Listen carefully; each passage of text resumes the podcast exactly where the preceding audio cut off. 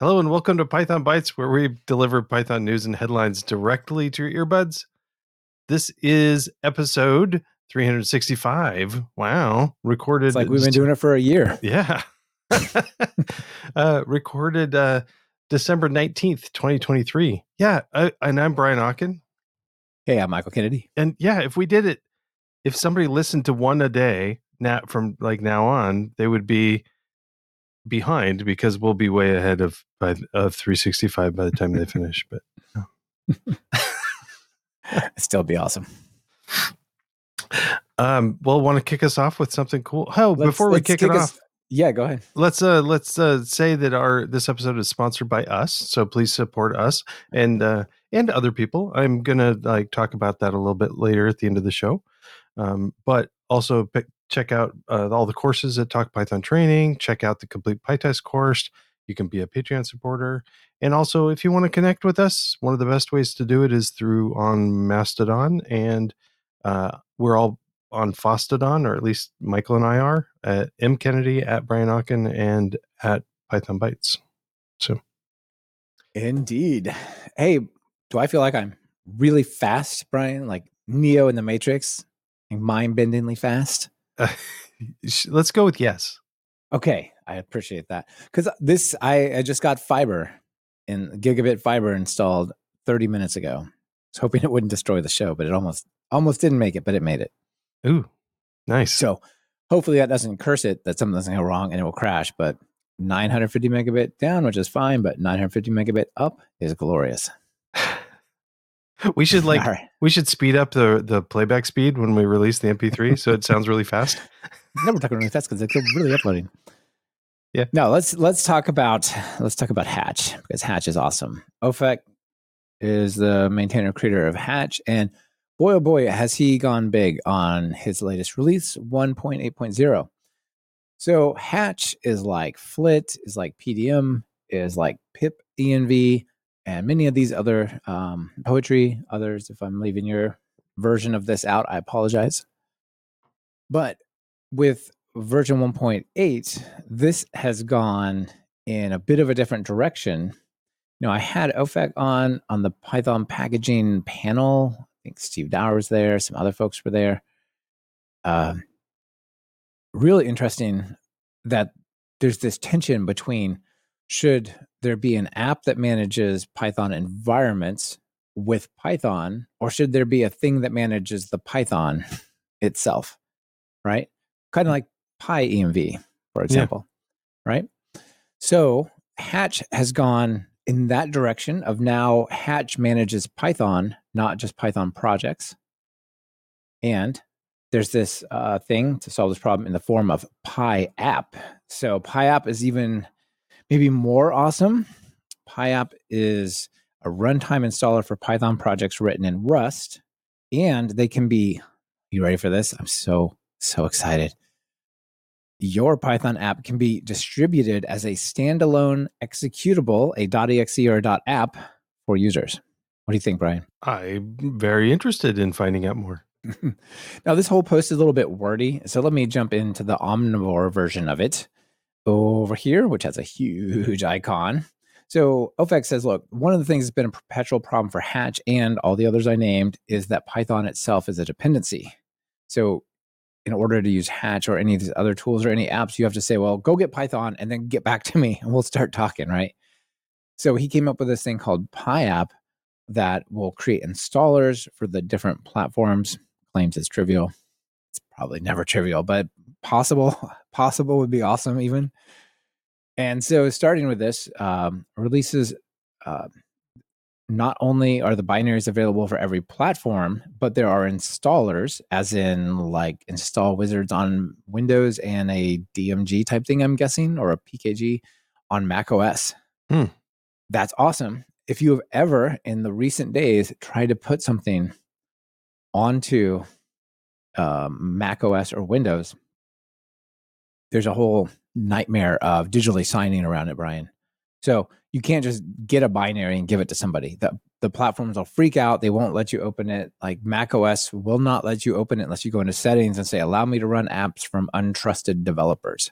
Mm. and Windows gives you this big scary dialogue and tries to not run it. So that's why this it's next not part developers that you don't trust it's developers that apple doesn't trust yes exactly you may or may not trust them but that's a different conversation. It's a fair feature but it makes creating desktop distributable apps super painful. So check this out halfway there. The installer for mac os is signed using a certificate. So hmm. you already your apps built with this are already trusted. Honestly, I don't know how this is possible. I mean, I know wow. why why how it works. I'm not sure that it how it's allowed, but I'm all for it. So because I have dealt with Apple and they are not lenient in any way, shape, mm. or form when it comes to stuff running on their platform. But so the installer for the macOS is signed using the certificate from the same account used to sign the official distributions of Python, so you won't get any security warnings or blockings. Thank you, E. Durbin, for helping out with that. And Hatch itself, uh, with any good system, is self updating. So you can Hatch self update. What else I want to point out? There's also uh, a new Python, like Hatch space Python command group that will allow you to manage things. So you can uh, show what you have installed. You can install different versions of Python, C Python, and PyPy for those. Uh, works with virtual environments. It has built-in Ruff and Ruff format integrations, and traditionally it's been somewhat slow to um, like activate and set up a virtual environment that's already previously been installed because it'll refresh and recheck that all of the dependencies are there and everything. So now it does a hash of those.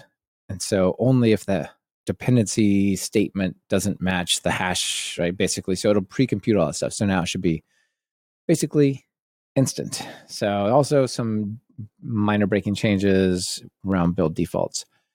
And the new app build target targets what I've been raving about. So, Ofek, you killed it. Can't believe it. It's awesome. Awesome. So yeah, Hatch has hashes. Hat hat. if you hash if you hash a hatch with hashling and you know like there's some kind of tongue twister in there we could do I, I am yeah, not doing it though gotta be uh, i'm excited about this um it's very cool i i definitely want to play with it yeah Yes, indeed. Over to you. All right. Well, um, a, I'm not sure how long this has been out, but um, Hynek has been uh, promoting a new uh, project that he's got called Services or SVCS, which is short for services um, and pronounced services. And it is a um, he, he I think it could be used for more than web stuff, but the the intent I think was uh, for removing some of the boilerplate code uh, from hooking up uh, dependencies and different like like your database and your cache and all sorts of stuff to an application typically a web application but i think it could really be anything. Um, but it's a flexible service locator and one of the reasons why I haven't covered it yet on uh, Python Bytes, I don't think I have, is because um, I didn't quite understand what it was doing, and it took me a while to get my head why around does this it. Exist, um, but it's um, it's pretty cool, and Hynek apparently realizes that it is a bit difficult to get your head around what this is doing. So he um, he just recently re- released a video describing this uh, this project. So uh, really great. Um, Ah, great, great video describing uh, services, what you can do with it, and also how to pronounce his name. He doesn't pronounce his last name though. Apparently, that's left for maybe episode two. Um, but Schlawack, I guess. anyway, um, uh, it's it's pretty cool. Actually, I'm pretty excited about it after after watching it. Um, watching the video, um, I thought maybe it wouldn't be for me, but especially for keeping services contained or the setting up services, looking them up within different parts of your application, and then um, uh, and then getting them all cleaned up correctly at the end. That's kind of what it does, plus a whole bunch of other stuff. And one of the neat things is throughout all of this documentation, the documentation is amazing. Throughout all the to- uh, documentation, he has examples in AO, AIO HTTP, Fast API, Flask, Pyramid, and Starlette. So um, nice. Uh, and some the videos talking about Flask, but it's cool that he just already hit all the bases. Like, how do I do this in Starlette? Well, it's just a little different. Most of them, mostly they're similar, but um, uh, little different ways to use it throughout the different applications. So it's pretty cool. He also mentions in the video that um, he took a really long time, uh, uh, really talking about the terminology in the glossary of the documentation.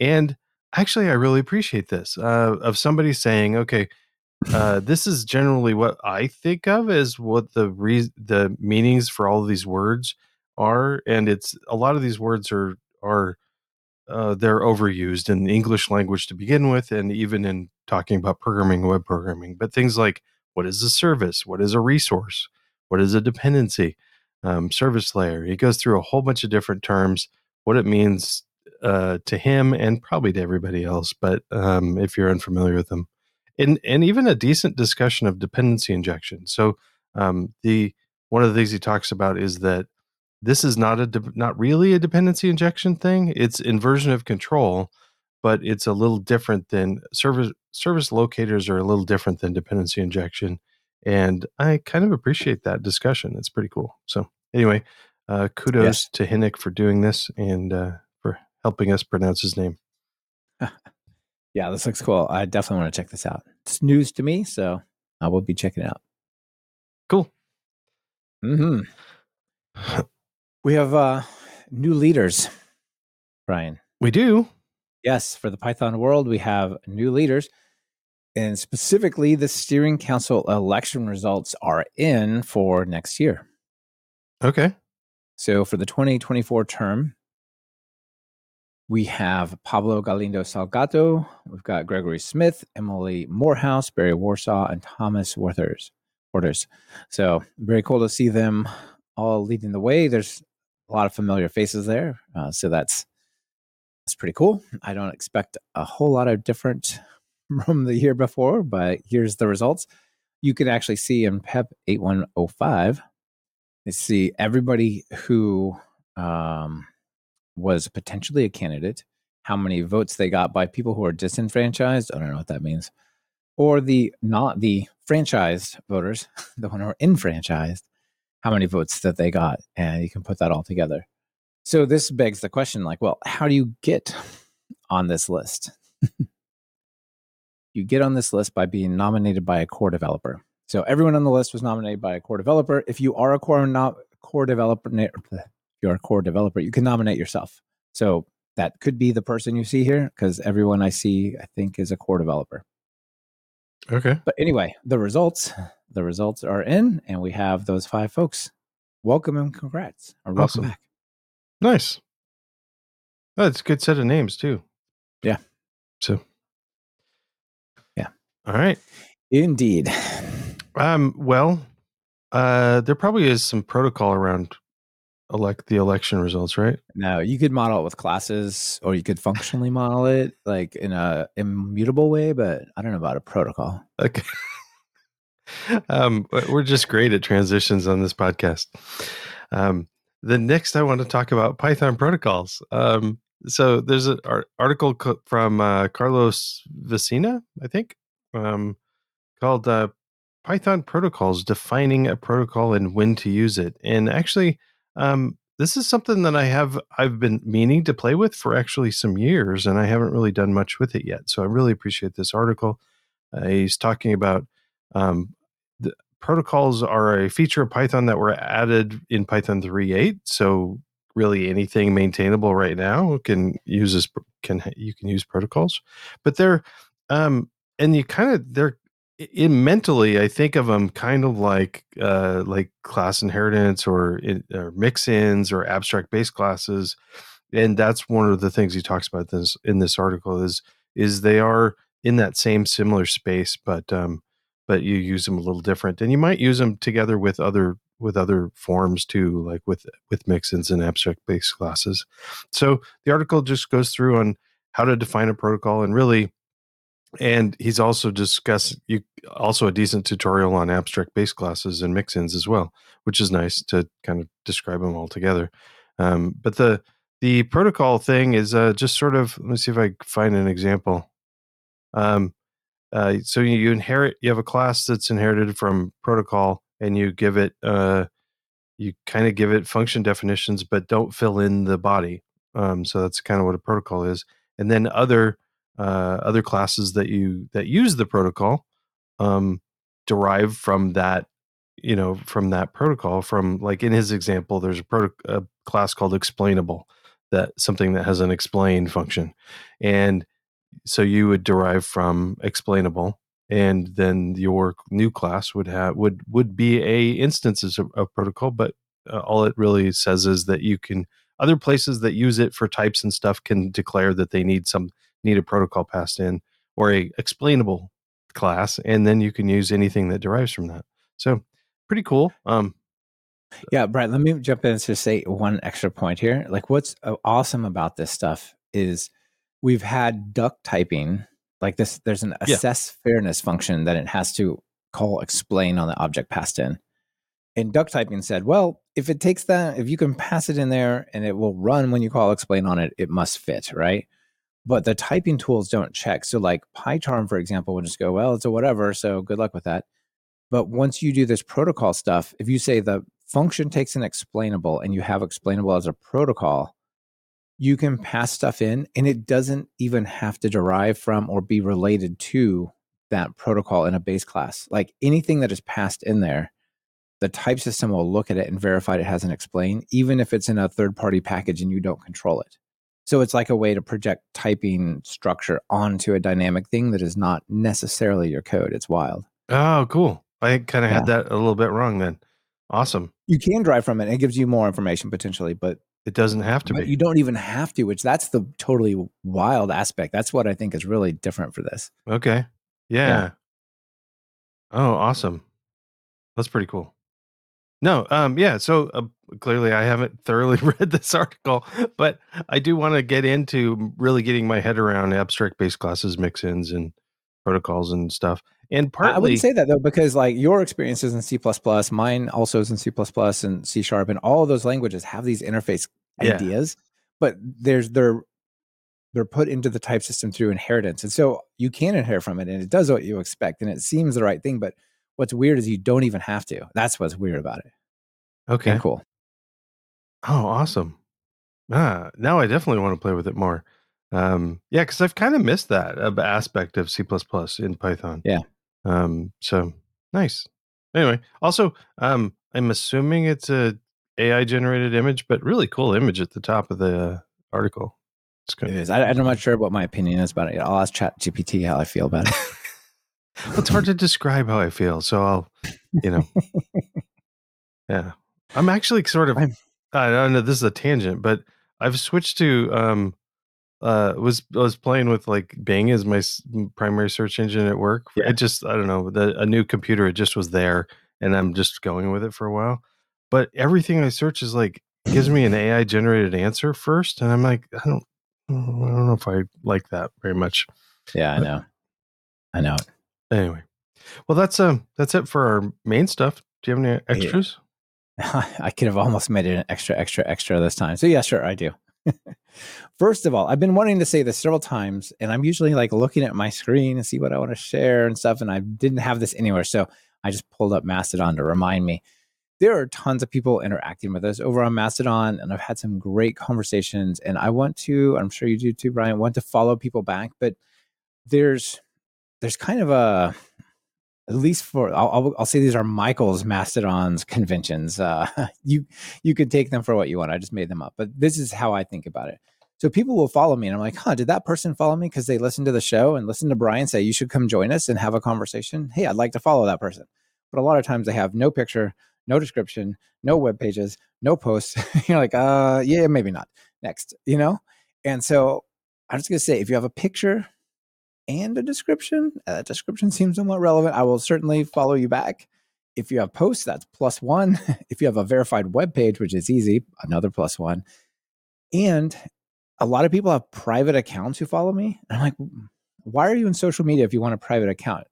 I don't understand what this is because your profile is public, just your posts are private, but the platform has a way to have private posts. I don't understand. So, anyway, uh, probably not going to get a lot of engagement if you have a private account. Just post private messages for things you don't want to see. So, And while I'm on the topic of Mastodon, I had a really nice and productive conversation with the PSF around my mask rant on PyCon. So that was nice over there. Some people weren't nice, as they sent me like not necessarily nice responses, but the PSF did, and that was cool. That's nice. Yeah. All right. Next one. Oh, wait. The, the, Before, ahead. before you move on, I just want to add my two cents on the uh, yeah, I do the, do. the picture. Um, I also prefer to be able to see who it is, but also primarily if the picture is something that they're using on other stuff. So, like if a lot of people have a, their profile picture on their, like the profile picture on their blog and on their, um, and and they're primarily a GitHub user and and they have the same profile there, even if it's like a stylized something, but if it's the if it's distinctive and the same everywhere, like Glyph, for instance, has a has a, a different thing for them. I, I'm okay with that, but most people I think go with their picture. I think is the right answer. But Yeah, when I say picture, I don't mean necessarily it has to be your picture. Just the fact that it's not the default icon. Yeah. You've taken enough effort to put in something, even if it's just a picture of a triangle. I don't care, you know. Yeah. All right. Uh, Paul is asking in the audience, "What is your secret?" okay, well we'll do this. Um, we earlier on we were talking about how Michael's got a faster internet now, so we should make it really fast speed. Um, and then somebody commented, Wagrant, Wagrants uh, commented, I played it at one and a half times speed. Then I got up to a live event, uh, and all of a sudden Brian should sounded like he got drunk in one second. Um, and so I said, Brian's secret is out. So nice. I'll just have another drink of my uh, Irish coffee. no, it's, it's coffee. Trust me. oh, all right. Uh, more extras. So, um, Dropbox spooks users with turning on new AI features that can almost automatically send your private documents to OpenAI. Now, you have to interact with part of the site for it to happen, but it doesn't say, "Hey," necessarily because you just you touch this, we're now sending your social security number away. Um, but anyway, that's kind of What? unnerving. It- yeah. So you can check that out on defaulted to on if you're not subject to the GDPR, but defaulted to off if you are. So, you know, plus one for GDPR there, I suppose. So Mine was turned on. okay, so you have to go check to make sure that they're not sharing all of your. ch- Yes, exactly. And it's on by default for you, Brian. So you might want to check. I the oh, whole mean- conversation, it's on ours. The our, the com- the comment section of Ars Technica is like the top notch place for comments, I think. So really good. Okay. Yeah, there's, it talks about how to go find it. So anyway, this like made me think. You know what? I should really be a little more. I have, I have like three terabytes of data in Dropbox, so I'm like maybe I should be a little more specific and intentional about where I put my stuff. So I went on this this rant on Mastodon. By the way, a bunch of people sent me all sorts of options of like, okay, if not Dropbox, then what? And I decided whatever I'm doing is probably good to have it um, end to end encrypted because then I don't care what they try to do with it, right? Because they can't decrypt it. Yeah. That, that that solves a whole lot of problems. I don't. You care about the security, but it doesn't matter as much as if you're just exposing files or leaking stuff or whatever, right? So I decided to go. I already have a a paid Proton account, so all my private stuff, all my private documents, and like my scans of things I want to save that might be sensitive, they're going to Proton Drive, where I have 500 gigs, and it's already paid for and, end encrypted. There's a sync thing you can install. That's pretty excellent. I looked around and some people suggested Nextcloud, which is really interesting. It's maybe more than I want. It's almost like a document, calendar, everything Hmm. self hosted. Maybe do that OwnCloud next. had- yeah, OwnCloud got like super owned just last week and is a similar self hosted thing, which makes me a little nervous to self host stuff. I know there are people who host it for you, but it's not Nextcloud. It's a little bit indirect. So maybe Filen. I don't know if you've heard of this. No. Um, but they have encrypted uh, cloud storage end to end again. Pretty nice. I think this is uh, is it British? I don't I don't remember exact. UG, not sure, uh, but somewhere in Europe, this company it looks pretty good. I have not tried it, but end and encrypted. There's Ice Drive, the next generation cloud storage. Also, I think this might be the British one. Yeah, this is in Wales. Um, I mean British. I mean UK. Sorry, folks. uh, so that's pretty interesting. And I think I think I'm going to go with sync.com. Super simple. All they do is sync and then encrypted for six terabytes. It's like 140 bucks a year or something like that, which is a lot, you know, versus 240 for less than that in Dropbox. Anyway, if people are in this zone of like, I'm looking for all this stuff, oh my gosh, like, what am I going to do? Regardless of whether you care about the Dropbox fiasco, here's a bunch of options can, people can pick. There was one comment in this whole discussion that was pretty interesting. I think it was in the Ars just Ars Technica thing, and it said, "Look, if you give your data unencrypted to somebody, another company, even if you trust them, you don't really necessarily control that anymore, especially if they decide to pass it along." So, Yeah. uh, somebody pointed out Cryptomator. Have you heard of this, Brian? No. So Cryptomator is cool. I have used something like it, but it's older and no longer supported, which makes me sad. So what you do is you run this app. It does like super strong encryption. You control the key, right? It's just like a thing you make up and don't give away. And then it will create a drive, a mountable drive on your Mac or on Windows, like a D drive or E drive or whatever, and that thing is encrypted. So when you mount it with this software, it looks like a drive, but then when you unmount it, it becomes just an encrypted pile of files. So you put that in Dropbox, or you put that in Sync or whatever, and then no matter what happens, they just get an encrypted blob of stuff. So things I super care about, I have encrypted in something, either Cryptomator or something like it, on top of all the safety around the cloud drive and trust and whatever you might have there. Like worst case scenario, they get a huge, hard, hard to decrypt a blob of stuff that they don't know the value of. And I don't know if it has Linux. Someone's asking, does it have Linux? Uh, I think it might. Let's see, Mac. No, let's see if I go to download what it says. Download. It's worth knowing for people. Downloads. Use your DMG. Lin- yeah, Windows, Mac, Linux, Android, and iOS even. Hmm. I, yeah, so that's that. I think that it's a loss. I mean, cool, but Cryptomator would have been great as a Rotten Tomatoes sort of thing to to rate different cryptocurrencies. I know. It's uh the word is uh taken. I'm pretty sure this has been around Yeah. before crypto became a thing. Like I'm not sure how old this is, but yeah, there's 17 pages of releases on GitHub from 2017. So yeah, they they were ahead of their time in that. But yeah, Yeah, this is super cool, Brian. Like you can just say, I don't really care that much about the security of where these files go. You're not getting them. Hmm, interesting. So I suggest a sweet combination of these things. I'm going through like a super digital decluttering as part of this, and it's glorious. I'm having like an, a tech love affair with Notion. It's so good.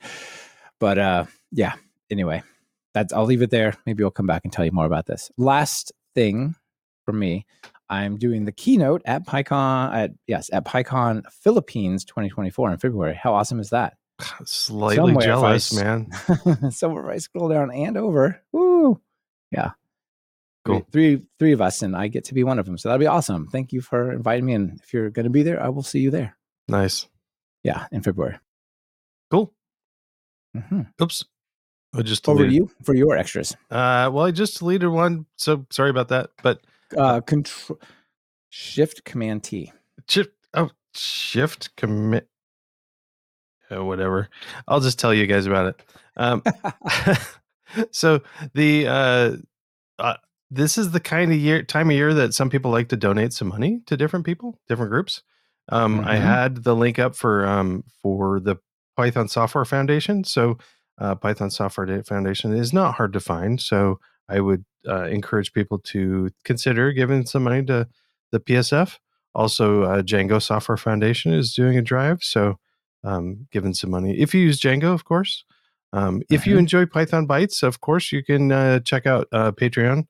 Um, uh, Patreon, we do uh, accept Python money for Python Bytes to help keep the show going. This is great. Also, um, I wanted to to highlight as well uh, just the idea that um, to just go on GitHub. So the different things you use on GitHub, like attrs, um, for instance, you can go down and you can sponsor this project. Um, you can uh, throw some money that way. PyTest has a sponsor link.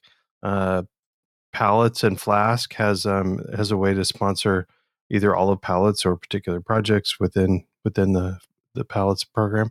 And really, a lot of a lot of projects that you use every day have a a, a sponsor this project on GitHub. So I think it'd be great to for people if you've if you have extra and you want to help out. I think it's a good idea.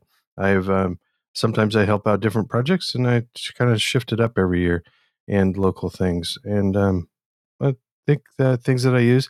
And one somebody asked me once uh, recently about like some projects don't really need the money, and I guess like uh, for instance, I really love having people support Python Bytes through Patreon. It's it's fun to have uh, our community help support us.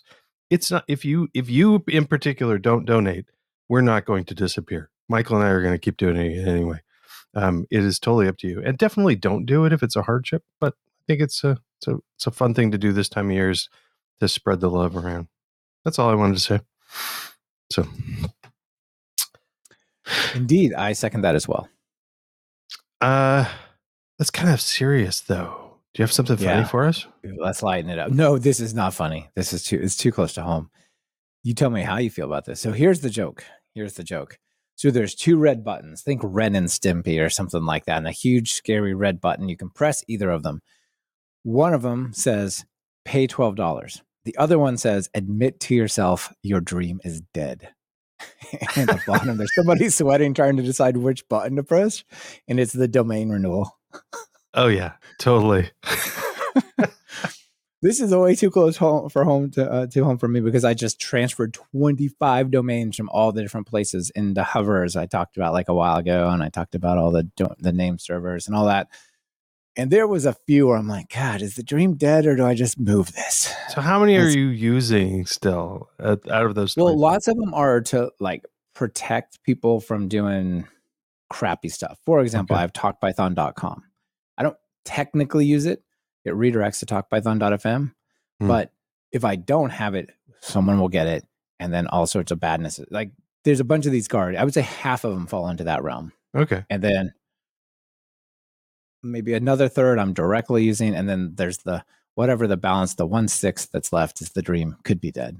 But Yeah. or it could be not there yet, not realized yet. We'll see. I had about eight that I was not really using last year, and I let I I I admitted that that about half of those are not going to go anywhere, and uh, let them expire. Let them go. Although yeah, I mean, let a few go. the domain companies don't make it easy. You're like, okay, I'm just going to let it expire, but you get like emails. Yeah, no, it, it's going to go. Oh, it's gone, but we've just we're going to save it for you for a couple more months, uh, and you get a whole bunch of email, guilt emails. But yeah, Hmm. anyway, Yeah, Yeah, exactly. I have one real quick sad story to round this out, Brian. okay, A friend of mine and I decided we are going to write some iPhone apps right when the iPhone came out, like 2007 or whatever it was. And he had the clever idea of like, let's get a domain. I probably did it together. I don't know. Got the domain iPhone.ly, iPhonely. And we worked on stuff for like a year because we didn't know we are going to build. We'll just like come up with this. We'll put stuff there. Never really came up with stuff. It looked like there was nothing on the horizon. We're like, you know, after three years, the LY, it was like the FM. It was like kind of expensive. Like, ah, just let it go. A week later, somebody says, Hey, I'll give you $5,000 for that domain. So I shoot my friend, like, Hey, don't let it expire yet. Let's do this instead. He's like, It expired last week. I'm like, no. oh no. oh, well. So it goes. So that somebody could have paid you five thousand dollars, but they instead got it for like twenty. Or They got it, yeah, for like 20 bucks or something. I'm sorry to laugh at your pain. Uh, no, it's okay. I mean, it's like, I'm telling you, this is not a joke. Admit to yourself your dream is dead or pay $12 for the rest of your life every year. That's where you are. no, it's good. It's a good joke, and people can uh, hopefully laugh at it. yeah, everybody, most people that listen to this podcast probably are feeling this. So, Yeah. all That's, right, all right. Well, I'm feeling good about our year's worth of show every day. Uh, yeah, three hundred sixty-five, pretty cool. Yeah, right on. All right, talk to you later. Yeah. See you. Thanks, everyone.